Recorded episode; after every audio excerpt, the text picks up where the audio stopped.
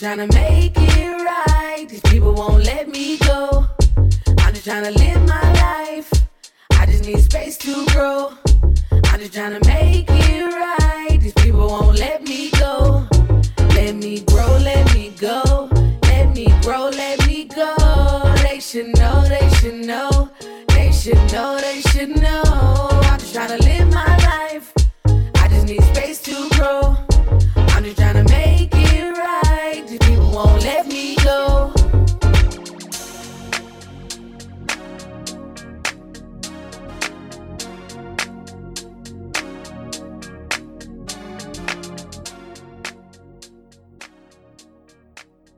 Welcome to the Tea with Bree. I'm your host, Bree. Thanks for listening.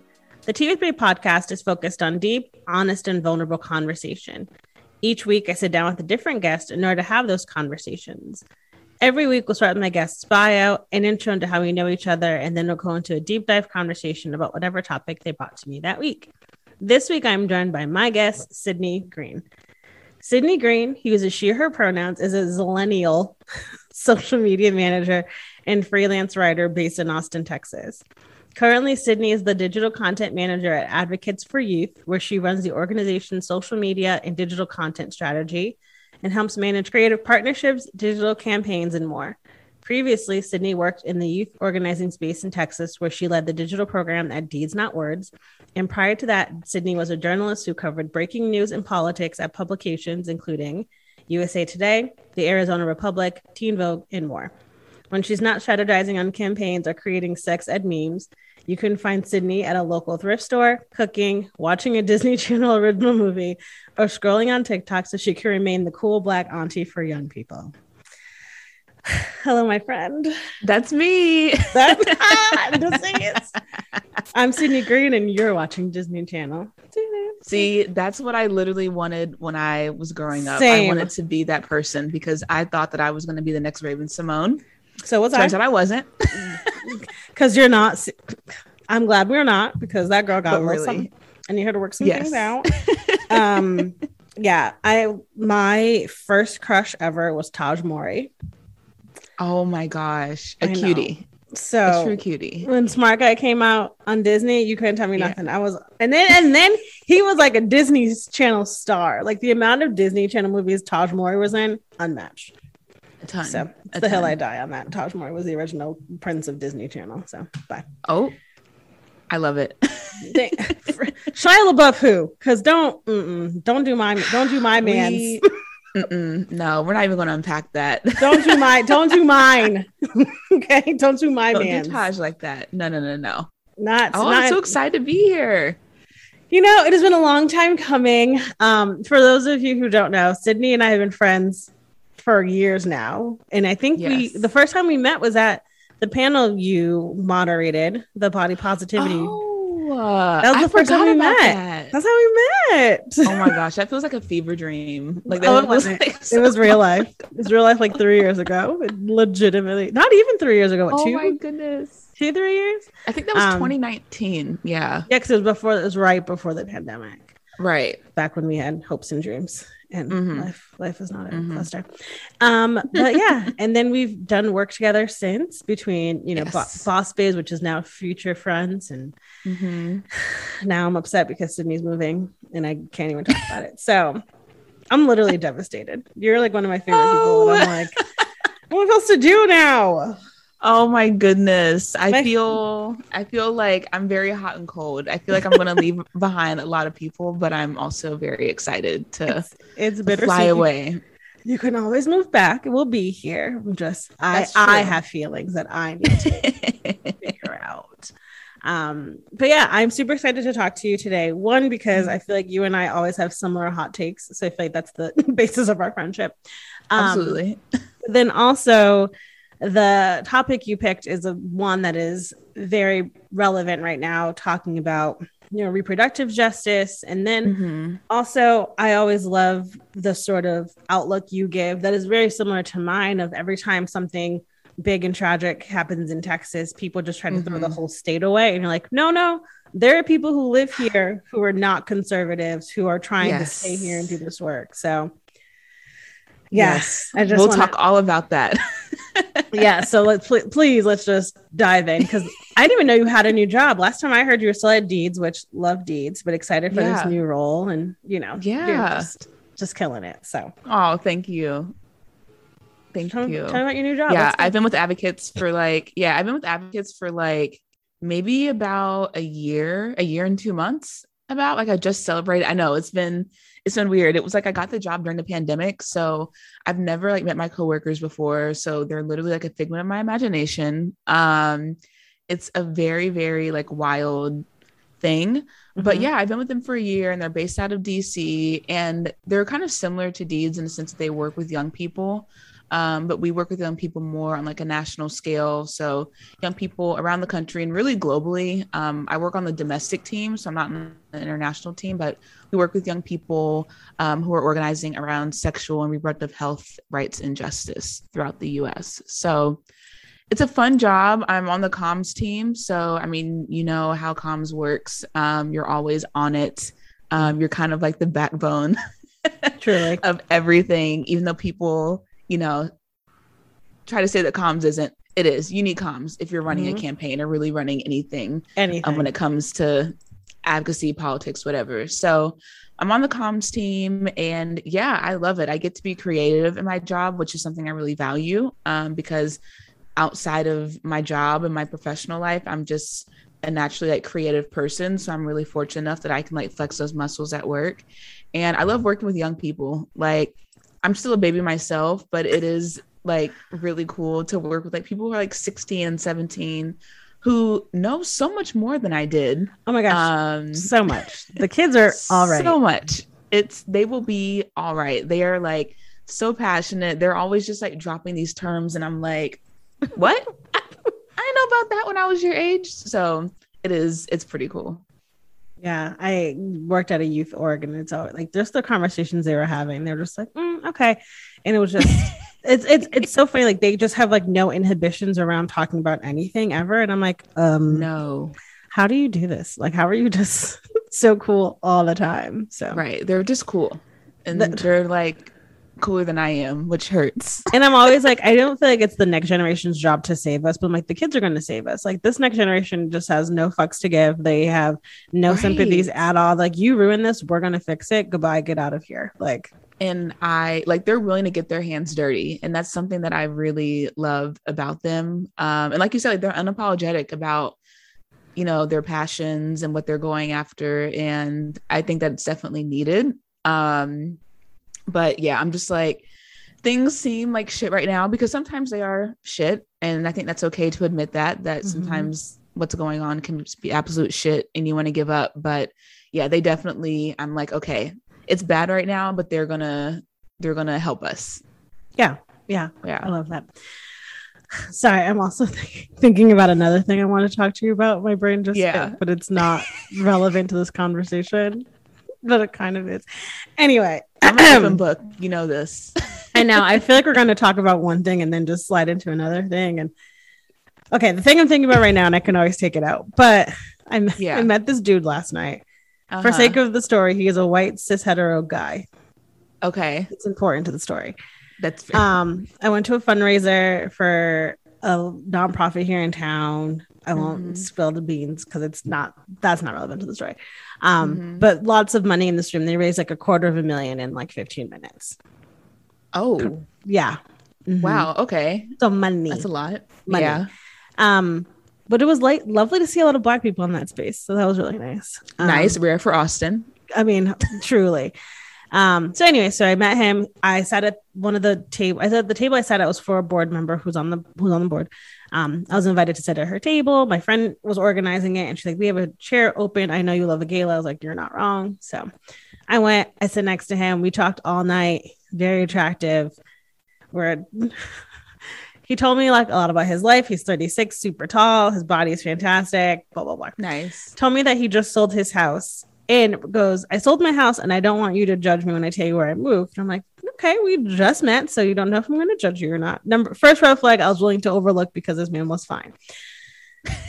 he told me that he purchased a condo on Rainey at 36 years old. Thank you.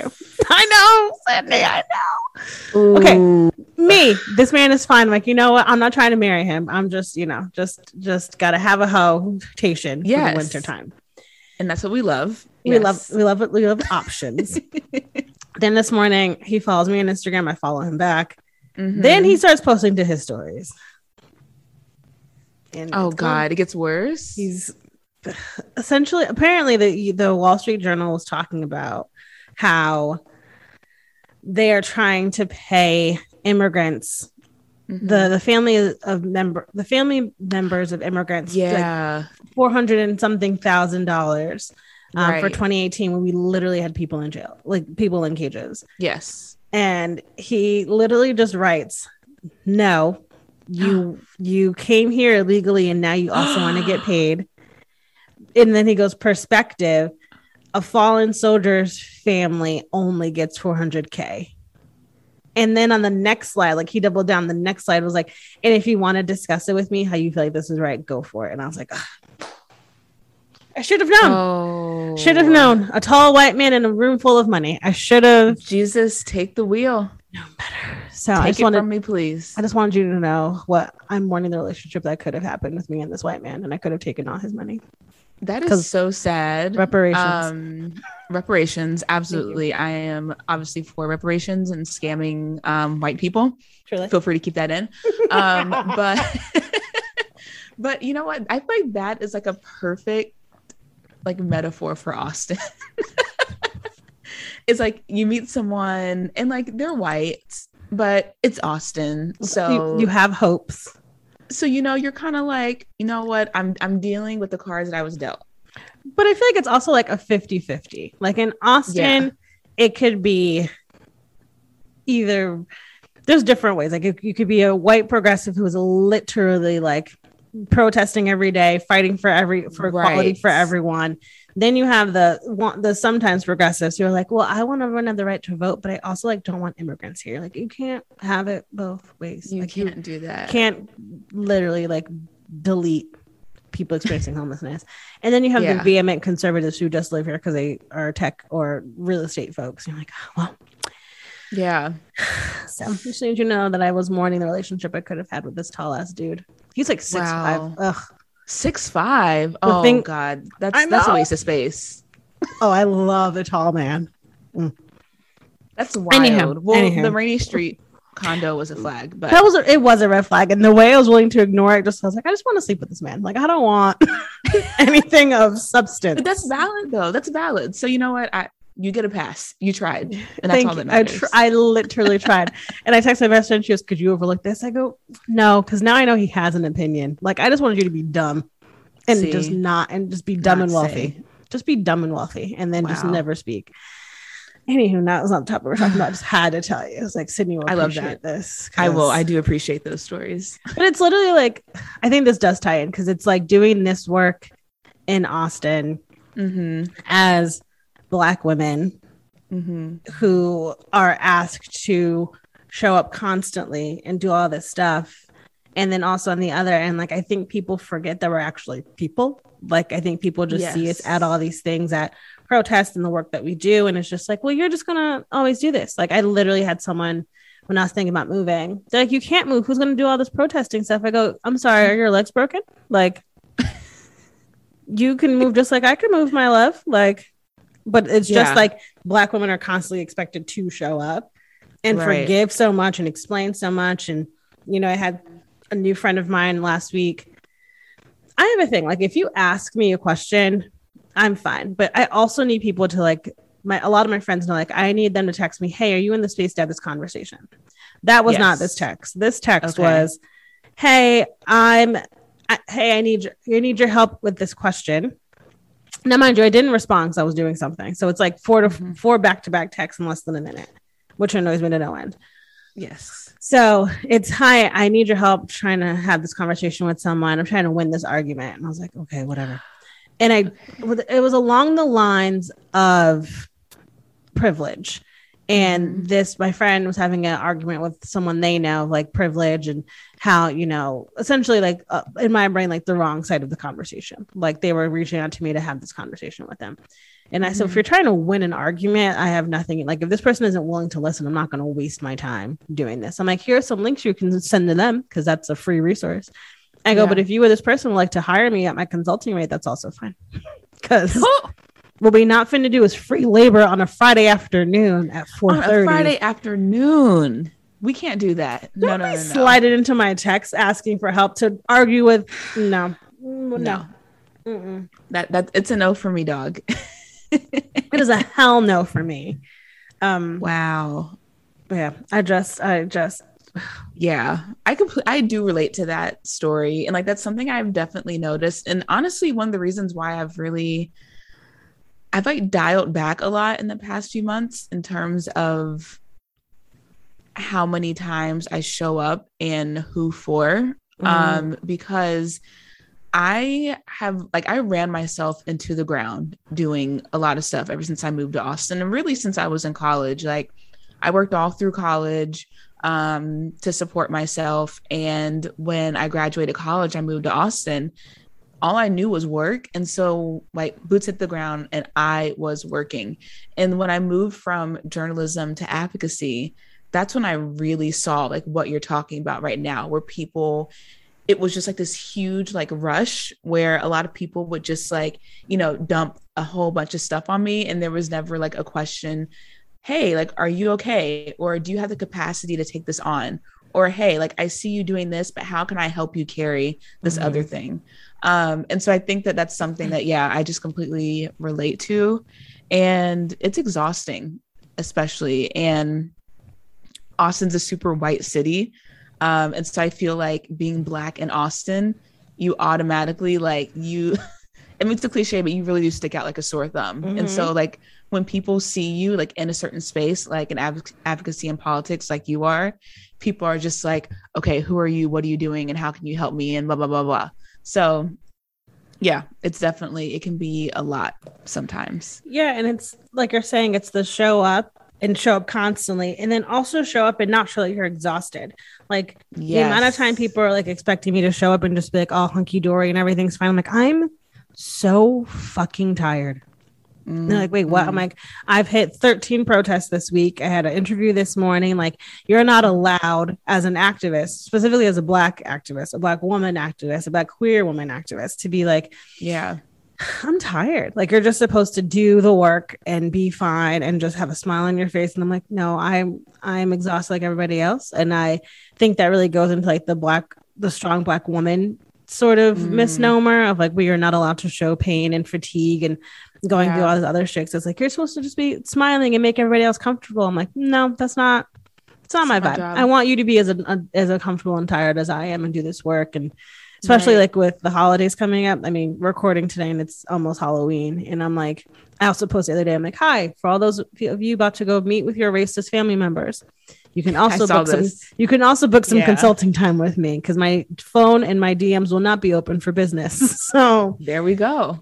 There we uh, go. just setting and setting boundaries as a person in this work is just is is the amount of pushback I get with people of like, Mm. well, I really want you to do this. I go, I would love to do that. However, I'm not lowering this price to accommodate you. So right. yeah. And then like you're saying too, sticking out like a sore thumb, like especially like you and me, like going to so many things and knowing so many people and being very Mhm. connected and you know, it, it's I hate to say, it, but it's that old trope of like quote unquote like sounding so white so white and so privileged and you know very Mhm. articulate and all that like highly educated people i just am educated and i can Yeah. speak and all that sort of crap that we have to like work through constantly but i think it's also that like the palatability to white people to be like oh my god like you spoke so well and i can like come have a conversation with you I'm like i will talk to you but you're not going to emotionally dump on my doorstep and leave Yes. And that that is the big thing of like being that palatable black person for white people um that really rubs me the wrong way. And especially after I call it the white woman war of 2020 which was last year with all of the Black Lives Matter protests. But that's something that I really started to unpack last year is like, you know, the people who have like come in contact with me. And I'm I'm saying all of this to say like I don't want to come off as being like I am not fortunate for like the experiences that I have right. afforded and all this, which I shouldn't have to say Absolutely. that. Absolutely. Yeah. Um, you know, I do enjoy like a lot of the work that I do, but it is like really interesting when you start, you know, moving in certain circles around Austin and you're kind of looking at people like, hey, am I the only black person that that you like know and that you share community with? I'm not talking about here's where it does not count. I'm not talking about your coworkers, okay? Because you're kind of forced to be near your coworkers. Mm-hmm. I'm not talking about your cousins, boyfriends, sisters, best friends, dogs, husbands, whatever. No, no, no. I'm talking about like one sharing degree. a deep connection, a one degree connection with a black person. And I started to notice that for like a lot of people, that wasn't the case. And I started to think, you know, well, why, like, why, why is it me? Like, why do you feel comfortable around me? And it's like what you just said. Um, I speak a certain way. You know, I went to college, I have a degree, I have all this experience. And so I definitely think that for a lot of white people, even outside of Austin, that I'm a very, um, I'm a really easy pill to swallow mm. when you mm. first meet me, which yeah. as you get to know me, it turns out I'm not. Preach. And I was thinking about this but, this yeah. morning when I was getting ready of like, Mm-hmm. Because back to that that guy, my friend's like, "What if you just like still go on a date with him?" I was like, "No, because now I know his politics, and I'm gonna bring it up if we if we like hang out one on one again." Like, I yeah. can't ignore these things, and I think it's because right. me as a person, everyone I hang out with is like a direct representative of who I am. Like my grandma always says, like you are the company you keep, and I'm just very much like because mm, I I went that do that last year too. Um, the White Woman War of two, of 2020 um, because I found that I wasn't, there are white women who I'm connected to because we have mutual friends. Not that we are friends and they know this, we have a mutual friend. Um, we are two degrees separated. Um, and that is done specifically because like you're not about to be out here em- embarrassing me. Like I can't like the name I've built for myself. You can't be out here be look looking wild. Um, and like there's this one particular person I could think of. I'm not going to drop her name because I don't want to embarrass her, but she, I won't even say she. There were a number of, you know, Austin has a very large influencer community here, like Instagram influencers, and yeah. the amount of of them, and this isn't anything against them per se, um, especially because I'm like sort of breaking out into that space. Yeah. Um, but it was very interesting to me to see how many of them posted nothing or posted only to their stories or said that they weren't posting because they didn't want to ruin the look of their feed posting the black square which all of you post the black square fine. Sure. Mm, sure if that helps you sleep at night but then you haven't donated to any black organizations and mm-hmm. we know Halloween again Halloween's coming up and if I see a white girl in cornrows I'm gonna lose my shit. Oh no. Um it's gonna happen. We know it's gonna happen. Anyway I don't know I just I feel like with Austin being such a white, thin city, it's just always mm-hmm. so interesting. Like me, again, black, queer, a woman who's not quote thin. And yeah. the amount of black women who love me because I am so unapologetically myself. And I'll just say whatever the fuck I want to say. And I do not care how it sits with people. Right. Of like, I am palatable, but I'm also, like you're saying, I'm going to push back and I hope you get uncomfortable. Like I don't I don't want you to be around me just because you have to be. Like if you don't like me, yeah. Please, please tell me you don't like me. I love that shit. I don't have to like I don't have to fake it. Like if there's a exactly. clear drawn boundary of you do not like me, that is fine. I promise right. you I'm not gonna lose sleep over it. I'm probably not even ever gonna think about you again. And not to sound like a bitch, that's just how I am. Like that's just I how just, it is. I just yeah. don't care. I just truly, honestly do not care. Um, and I think that's another reason why like I've been talking a lot lately about running for office in the next like two or three years mm-hmm. and and doing that sort of work of you know building name recognition but then also like the fact that and this goes back to our original point of texas having this idea that it's mostly either wealthy white people who are conservative wealthy poor people who are conservative but it's actually black and brown folks who make up the majority of texas but right. then you look at our representatives and it's 98% white, typically older. And, you know, there's a couple of people who are running for office now who I just I, I get why they're running and I don't knock them for running, but it's also just like the amount the, how quickly like that new district got drawn and people announced and it's just like there wasn't even time for a person of color to really consider a run in, Yeah. in specific areas and you know i thought about it for a second i was like oh maybe i'll like try this round like i haven't done no preparations running for congress currently but i was just like but i also thought about it like i'm a black queer woman i know everybody you're sick of hearing it but here i am black queer woman That's who you are. living in Texas Yeah. who actually gives a flying fuck about housing, immigration, universal health care, climate change, uh, Right. abortion access, LGBTQA plus rights. I know I'm forgetting a bunch of other ones, but you know, having all of this lived experience, having done all the work I've done in the last 15 years in social work and nonprofit work and volunteering and you know living in Texas for now almost 6 years of like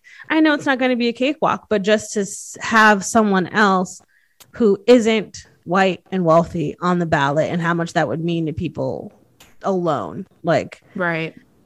yeah it's just it's just so interesting thinking about like the default is white and wealthy and if you want to run Yeah. for for office here and i'm also like but what what do we possibly have in common or how are you going to possibly represent me if you're only focused on remaining white and wealthy and in your seat Right.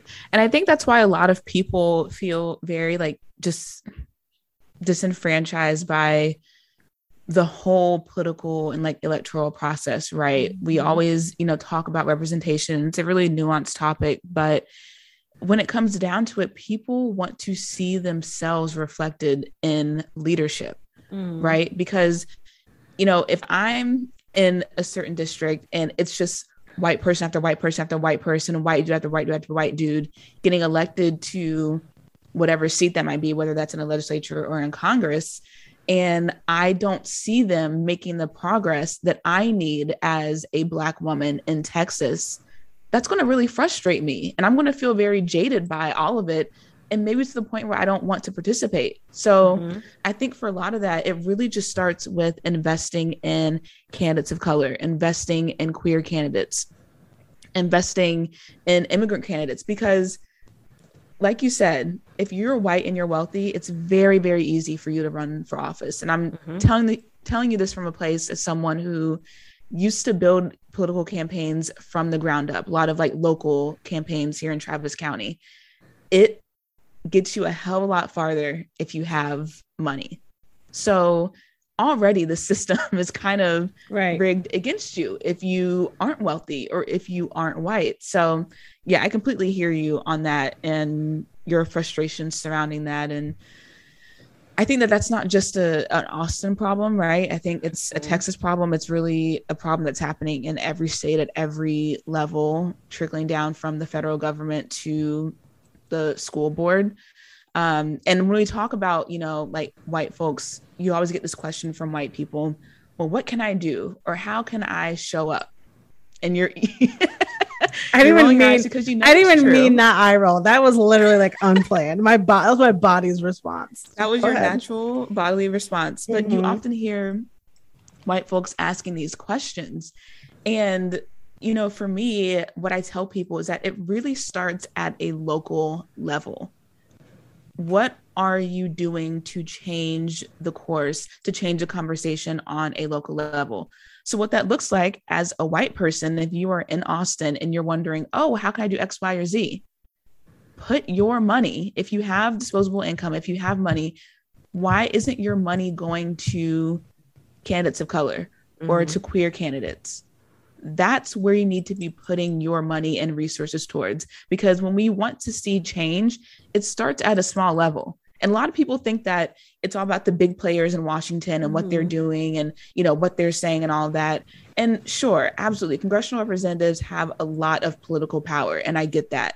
But I don't think that you need to be throwing, you know, a thousand dollars at some congressional candidate who's probably going to win their seat when you could reallocate that money towards someone like Bree running for office who might not have a lot of money and resources to do it independently and on their own. So yeah, that's I'm on my soapbox now. Um, but it's definitely something that I, I get really passionate about. Um, is that Yeah. No, and it's Yeah. also like to circle back to what you're saying about gatekeeping and it being very politics itself, I feel like is very white and wealthy. Like even just like Mhm. you're saying to get into you have to have disposable income. And I think about like the state rep job. Like it is six months and you make maybe 30K before taxes, if I'm not mistaken. Yeah. So it's like who can afford to take a six month job for 3K in Austin for 30K in Austin? Number one.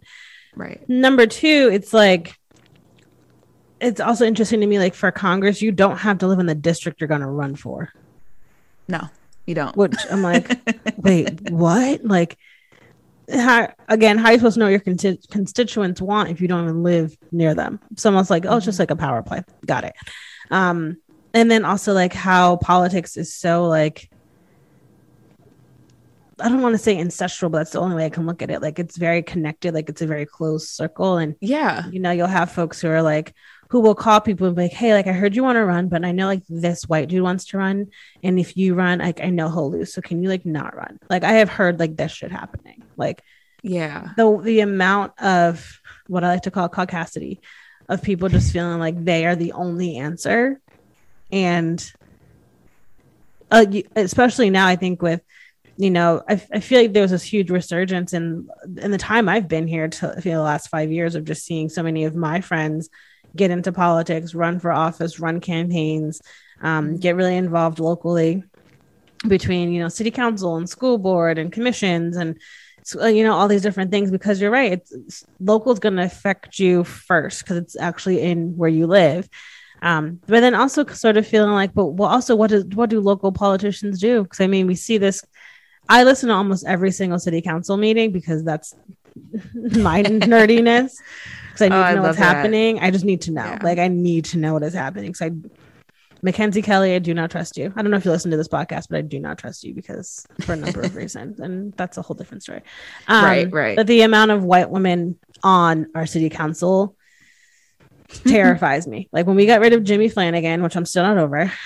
Jimmy That Flannigan got. I saw him last night. I almost cried when he got voted out of his seat. It's I love him. Um, Greg, you know, like we're all best friends. Greg is running, might be might be running for Congress, which I would love to see Greg win a co- congressional race. I think he'd be fucking great in Congress. Um, but you know, right now he's in District Four and he's done great work in District Four. Absolutely. Um, Mayor Pro Tem Natasha, killing it. Would love, Love for her to run. For, would love for her to run for Yes. mayor. Could you I really imagine? hope so. Could you Gooped and gagged. imagine? Natasha, if you're listening. Natasha, hi girl. If you want to just, you know, hi. I will literally hand out lawn signs every single day. I will too. Um, and then you know we, we lost Delia. She didn't die. She went to go be like county judge or whatever. What Right. did Delia? Yeah, that's right. Um, yeah. and yeah, and so there's just you know those were always my top four on on council. Like I knew I could count on Mm. those four, and you know I know people's races are coming up. I know our mayor can't run again, and I already have Mhm. a feeling of at least half the people who I know are going to run for council. I mean, for mayor are mostly white women who are on council right now and have been for a while. Kathie Tovo, I'm looking at you. Staring at you, Kathie. um i feel like they're all gonna listen to this and like call me um but you know i just i just want them to do better and i and i feel like i was talking to a friend my friend nathan yesterday about like the way it is so gate kept of like how do you even find out what commissions are how do you find out what precincts you're in um the way that you know we just got out of a legislative session air quotes because i feel like we're still in one every other week because Always. the Texas Ledge hates us. Um, but how hearings happen during the day or like at 3 a.m. when people who are, you know, service workers or hospitality workers have to be either at work or sleeping to go to work, right? Like it's Mhm. very disenfranchised if you're not wealthy or can work from home or can take half a day or to have PTO. Like people can't go and give testimony. And then it just doesn't, it- you know, it's just all these different ways that Right. politics are just so gate kept from people who are not white and or wealthy. Right. Yeah. I hear you. Um, and I think that's like a, also like a bigger conversation um, because, like you, I've also heard some murmurs about you know who is planning on running for mayor, um, and it's it's something that I always when I when white people always pose that question I mentioned earlier about well, what do I do? How can I help? you know, you can give folks this doesn't just apply to white people. If you have any kind of privilege, you can give folks a whole laundry list of things they can do. Right. Donate to this org, go to a protest, testify at a um, legislative committee hearing. But the one thing that I notice that progressive white folks in particular have a really tough time understanding is giving up their power. Um, and when Sorry. you say that, when you say that, that's when tables start shaking and people kind of, you know, they want to tussle because giving up power it's an extremely difficult thing that nobody wants to do. And you can sit here and yep. say oh well no i, I want to i will i will pass the mic. William when it comes down to it we can be very selfish people. And when our systems and our policies were built on power we we look at that we look at those systems and we see how power is rewarded naturally that's something that we want right mm-hmm. and you know when i mention giving up power it does like rub people the wrong way but for me like that would look like that in practice would literally look like someone who if you were thinking about running for mayor, right? Mm-hmm. You have all this money, you have some influence, you know the power players in Austin, Travis County, in terms of like the political circles.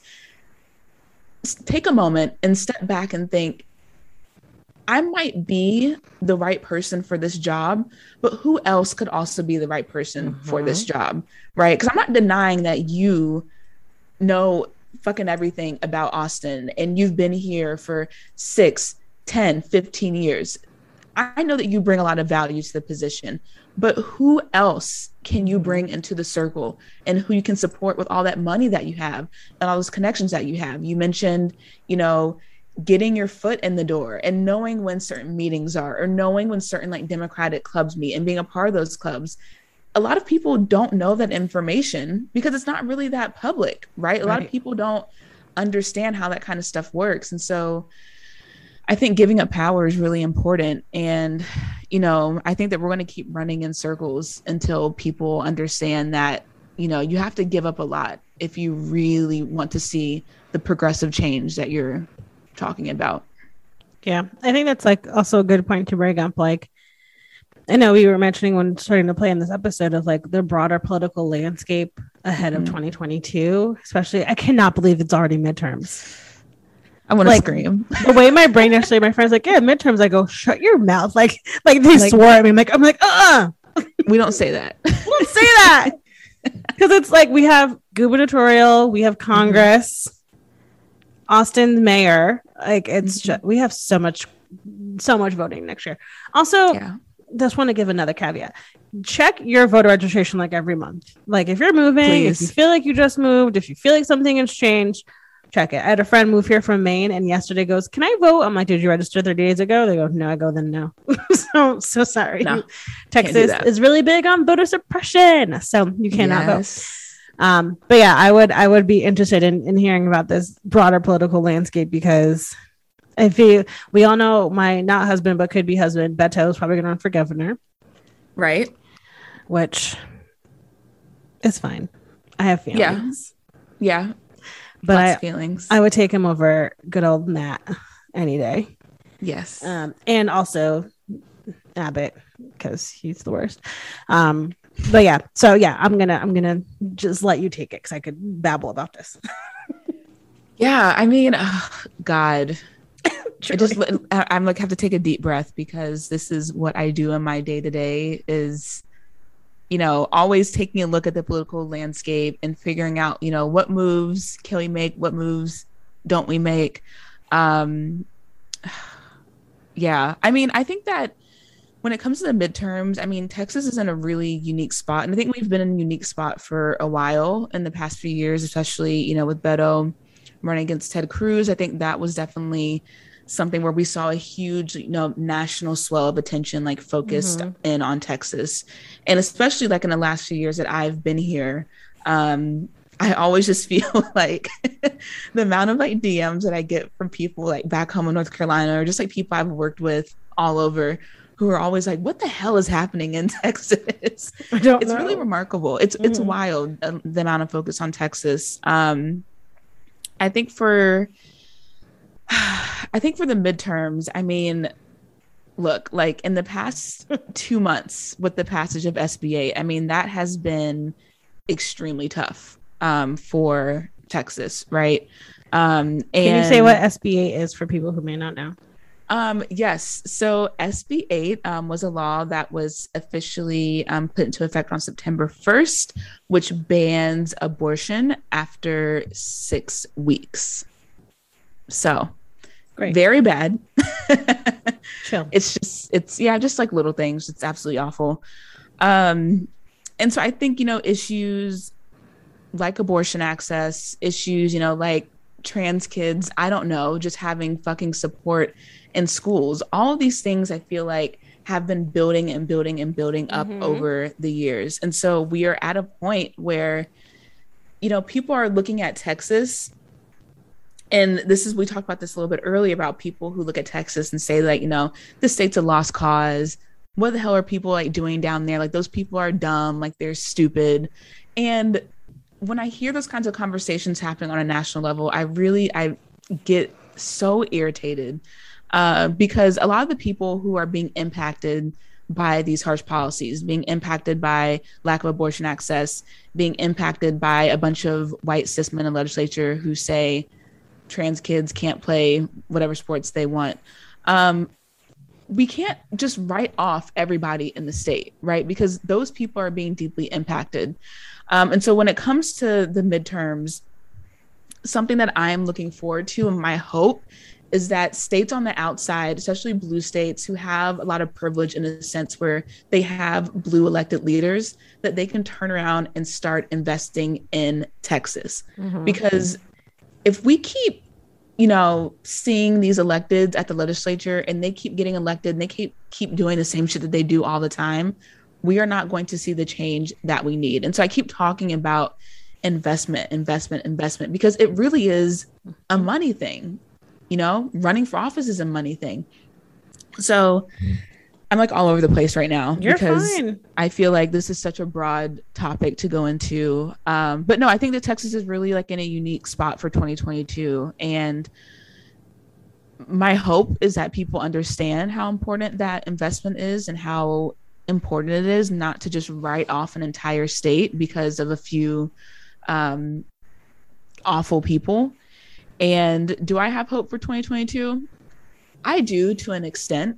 Um, a small extent. I have a little bit of hope, Tentative hope. Um, tentative hope, but yeah, it's just it's it's a lot. And yeah, we're just in a really unique time as well, like just as a country. I was like hearing I was listening to something the other day about how this one reporter who's been a reporter like for 35, 40 years was saying how, you know, he thought that things were bad, you know, when. H.W. Bush was president. He thought that things couldn't get more polarized than like those moments, like in the late 80s and early 90s, yeah. and how here we are in this time where things are infinitely Tragic. worse Mhm. absolutely tragic. So, uh, yeah, there, there's a lot going on, and this is just my personal opinion. You know, I think that things are going to get very like uncomfortable, and people are going to have to be uncomfortable. And I say the people have to be uncomfortable. I'm talking about the people with privilege are going to have to be comfortable with getting uncomfortable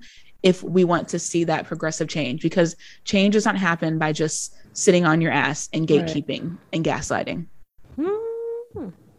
I'm done blabbering. no, that was not a blabber. Um, I think you're also right too about you know your investments. It's also the way this is strategic of like there's a cap on the amount of money you can donate to campaigns too, right? Like so yeah. that also keeps folks disenfranchised of like if there's a wealthy white person who can Mhm. just fund their own campaign versus people who have to actually raise money to run for office. That's for sure a thing. And you know, something I'm really interested in seeing here in Texas because I think it's I, I think a lot of folks don't realize that a lot of shit trickles out of Texas. So like if Mm. we'd look right now at like oh my god, what was it called about teaching racism in school? a critical race theory. Thank you. Um, how so many folks are pissed off about critical race theory, and it's like literally it's important that we teach this and we're not i don't understand why we have to cater to white tears i don't um Yeah. but then also seeing how like the california person who the california man who was running for governor who lost how a lot of his rhetoric was very similar to what was happening here like he wanted to pass an abortion access sort of legislation in california too if he would have run and so i just think a lot of people need to know that y'all may want to throw out texas but a lot of folks who are terrible people look to us for examples of how to make that shit pass. So I think people, Texas is a state you constantly have to pay attention to, even if you don't live here. Mm-hmm. Imagine living here, but then also, you know, I think you should also just very well be aware of what is happening. But I think that's also the Yeah. question too of like you're saying the privilege, the people who are privileged who are living here. And it, you know, it's not only white people. I don't want people to just think only white people are privileged. Like that's not Right. what I'm saying at all. It's just, you know, if you're wealthy and privileged or in a position of privilege and you are you were able to make an impact in some way, shape, or form, I think you need to be very paying very close attention to your local politics. And you know, I Mhm. think that's why the women's rally that happened a couple weeks ago, I didn't go, I was out of town, but you know, I had a number of people message me and be really upset because I, I spoke last year and then being upset like they didn't see many people of color. They mostly saw people who they believe are cis and hetero um, Mhm. speaking about abortion access. And we all know that like abortion access affects all of us, Yes. specifically lower income folks, specifically folks of color. Um, but how Austin typically caters to white, thin women. Um, and I think that rally was a, a a way of seeing that. And again, it's no shade. I under I under I can understand why they did it. Like they had a lot of big name folks who have been doing Mhm. this work for a while. Um, but I also want to push back and like it's lazy. It is so lazy to act like these are the only people who are around who are able to quote unquote speak well to the to the situation that is happening. So yeah, I'm I'm, Yeah. I'm interested in too because I think a lot of people are so fed up and aren't willing to just advocate and you know roll over. I mean, we know that not to be that person, but legitimately winter is coming.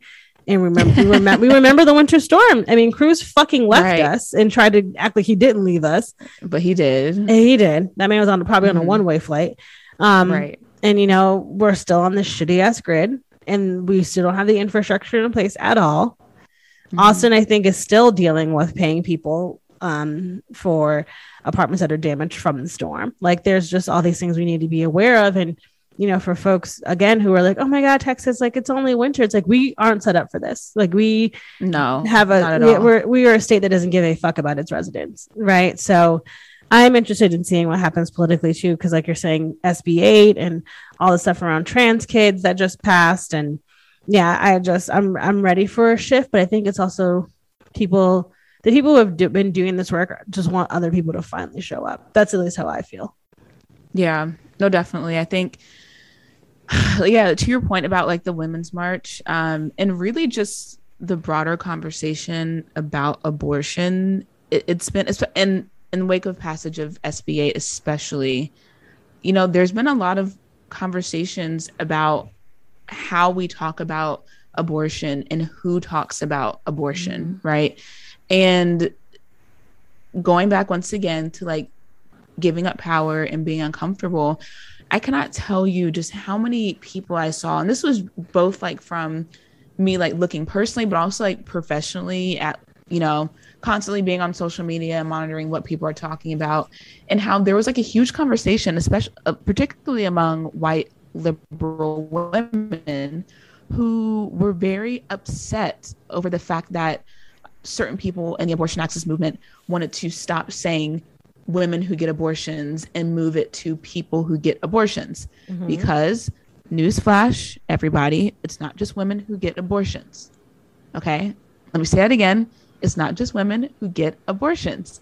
Um and so even that dis it shouldn't even been a discourse around that but it, it's just like things like that where it's like you know it really it costs zero dollars for you to just sit and listen to what someone is saying. And the fact that these women were so upset they were like well if we don't say women then we're like letting the men win. What? I no. that's not true. That's not true.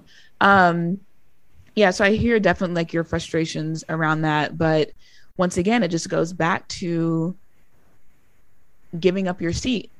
Are you actually listening? Are do you are you listening, or are you just like saying that because it's cute to say? Mm-hmm. You're listening and learning. I always like joke with that with my friends. Oh, I'm hashtag listening and learning because that was like the go-to PR sentence last mm-hmm. year during mm-hmm. um, the uprising. Um, but yeah, it's just it's just minor things like that that just really kind of frustrate frustrate me and i shouldn't really have to tell cis women um, to include trans people in their movements like i feel like i'm we're just like past that i don't know why i keep having to like scream that into the void um but yeah it's just it's frustrating very frustrating deep breath I had to take a sip of water because I was like, I could really start rambling here. No, but... and that is fine. I I just feel like I don't know. I feel like this sort of resurgence is about to happen, and I can't wait to see. Like again, not to keep bringing him up, but Greg throwing in his hat for Congress and all the work he's done in this, and just in Austin, I'm like, hi, we're so ready. Um, yeah. But then that makes me nervous of like, who's next? Like I. I know it's like very selfish, but there's there are a few people in politics who I actually quote unquote trust. Um, mm-hmm. and that's locally even. Um, but yeah, I just I just constantly think of that too of like being for me specifically being able to watch Cori watch Cori Bush out of um, Missouri the last like year. yes. First of all, we just we don't deserve Cori we, Bush. We really don't if you're listening to this, I love you. She, yes, she, she might hear this. I need her now. Um, she might hear it. Um, but yeah, I just I think about that constantly too, of just like the way that we, the the shift in politics is coming, and I and I feel like with midterms, you know, I'm really honestly wondering if someone else is going to run for president or Democrat. Yeah, is it, I, is it brain bring this up? Okay. No, no, no, because it's actually I was having this conversation with someone the other the other night at a political fundraising event uh, about you know if Biden will run again in 2024, and that's just like I feel like my brain can't even compute that mm-hmm. um, at all. I don't think it really wants to. But you know, I, like I don't are, think he will, honestly. I Go. yeah. I'm um, I'm very I'm very like neutral. I feel like I still need to to suss it out for myself. Um but I mean like there are certain people in politics where I'm like, okay, like Cori Bush, phenomenal. Mm-hmm. Um just doing amazing things. And for folks listen, listening, if you haven't watched Cori Bush's recent testimony where she shared her abortion story, mm-hmm. I highly suggest that you watch it, even if you are pro abortion. Um, it's just, yeah, it's just a really great um, testimony. But I think that there is a shift coming, I hope. And, you know, what really kind of, and this goes back to what I mentioned earlier about like young people, but I really do feel like we are really hitting up against a point right now politically where people are like finally realizing okay this system that we have been dealing with for the past lord knows how many years oh turns out it's not working hmm. so what are the other? and i was having a conversation with someone about this the other night where they were talking about police right police departments and defining the police and you know how terrible that would be if we defined the police or if there were no police at all. And what I was telling the person, which I want to say this person does work in a police department. So their perspective is, I don't excuse it, but it makes sense as to why they were saying these things. But for me, it's like, you know, we hit a point last summer where we literally saw a black man die on camera. Mm-hmm. It was being passed around the internet. The whole world saw it. And what i keep on just like stressing to people is the fact that we can't keep hitting these traumatic events and getting rightfully upset but then continuing to rely on the systems that got us to that mm-hmm. traumatic event in the first place. And this where it, go- it goes back to being uncomfortable. Having these conversations about why why are police necessary in our community? That conversation, that topic makes a lot of people deeply uncomfortable and it makes mm-hmm. them squirm in their seats when they think about it.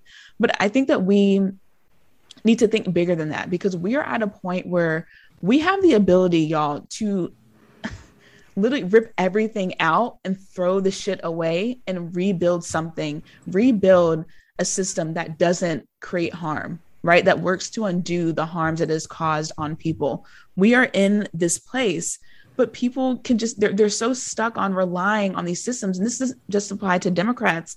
This is all across the aisle, right? Mm-hmm. People are just like, okay, well, we'll just like reform or like we'll do this one little thing, like we'll give a little crumb. And then after that, we'll see what happens. Um, I need people to think bigger and think radically and don't let people tell you, oh, that's too radical. You can't do that. I don't believe that. And so, what my hope is, and this is obviously not going to happen in 2024, 2022, we're way too close, but my hope is that like we really are about what we say and we really start dismantling these systems um, because i can't tell you how many times I saw white people post on their Instagram, dismantle white supremacy, dismantle the patriarchy. But y'all, how are you practicing that in your day to day life? How are you practicing that when it comes to local election elections and local politics? Because that's where the dismantling starts. It doesn't start with, you know, screaming at Joe Biden about something, which sure, scream at him. I, I welcome that no no no. It, it starts with you got to start dismantling things at, at a smaller level if you really want to see that change. So once again rambling but i just yeah i just really i'm like y'all we have to just like people say this all the time like decolonize your mind which mm. sure. Um i i get it. Sure. I just like see like a lot of like you know white people say it and it's like baby like you haven't even decolonized like your dating life or mm. your fucking like food palette like practice what you preach first before your, your you start friend coming group, over please. to my yeah. right. Um but yeah i just thinking radically is not it's not bad it's not a bad thing. Being uncomfortable is not a bad thing at all. I think that is a beautiful place to wrap because truly. Um, I'll be sure to link everything in the show notes. Is there anything you want to plug before we do the final palate cleanser question? Um, anything I want to plug? I mean, you are here well, in these streets. Out here in these streets, uh, please donate to your local abortion fund. I really do want to plug that. Abortion funds are doing incredible work. They've been doing incredible work for literally decades but they especially need your money and support right now. So if you got $5, throw it at them. If you have 500, please throw it at them um, because they are working incredibly hard to provide people with the care that they need. Mm. Boom. Boom. That's it. at, as you know, at the end of every episode, I like to do yeah. a final palate cleanser question. It's a two part, so you get to uh-huh. pick which part you want to answer. But okay. the question is what is the best advice you were ever given? Or what is a piece of advice you would give to your younger self? You know, it's it's always convenient that I just forget all the advice I've ever been mm-hmm. given over the course of my life. Um, so the uh, piece of advice I would give my younger self probably something that my dad always says, which maybe this goes back to your first question. My dad always says, don't get too high with the highs and don't get too low with the lows. And it used to annoy me when he would say that when I was younger, because I was like, what do you mean? But as an adult, um, I definitely have to tell myself that message all the time. That's something I would tell my younger self because, you know, I would always, if like one thing would happen to me where you know, someone thought that I was like different or I thought I would like say something that I thought was stupid and oh, like everybody hates me. And I would just get so low and down on myself for it. And I just wish I could like shake younger Sydney and be like, girl, girl, you are doing okay. Like, do not get too low with it because you are doing a phenomenal job with yourself. And if only you could look to the future and see like what Sydney in her mid 20s is doing now, you would be so proud. So that's what I would tell my younger self is just like, you know, don't get too riled up over the small things um, and just be kind to yourself, which I think still applies to adulthood. Mm-hmm. We're not mm-hmm. really kind to ourselves at all. Um, Truly. So a lot of answers to that question, but I would definitely take my my dad's advice. Hi, dad. Hi, dad. that is it for this week's episode of The Tea with Brie. Be sure to follow us on Instagram at The Tea with Brie. Send me an email at The Tea with Brie at gmail.com and visit the website, The Tea with Brie podcast.com. Don't forget to rate, review, and subscribe on Apple Podcasts or wherever you get your podcasts. A special thanks to Mama Duke for the theme music, and I will talk to y'all next week. Bye.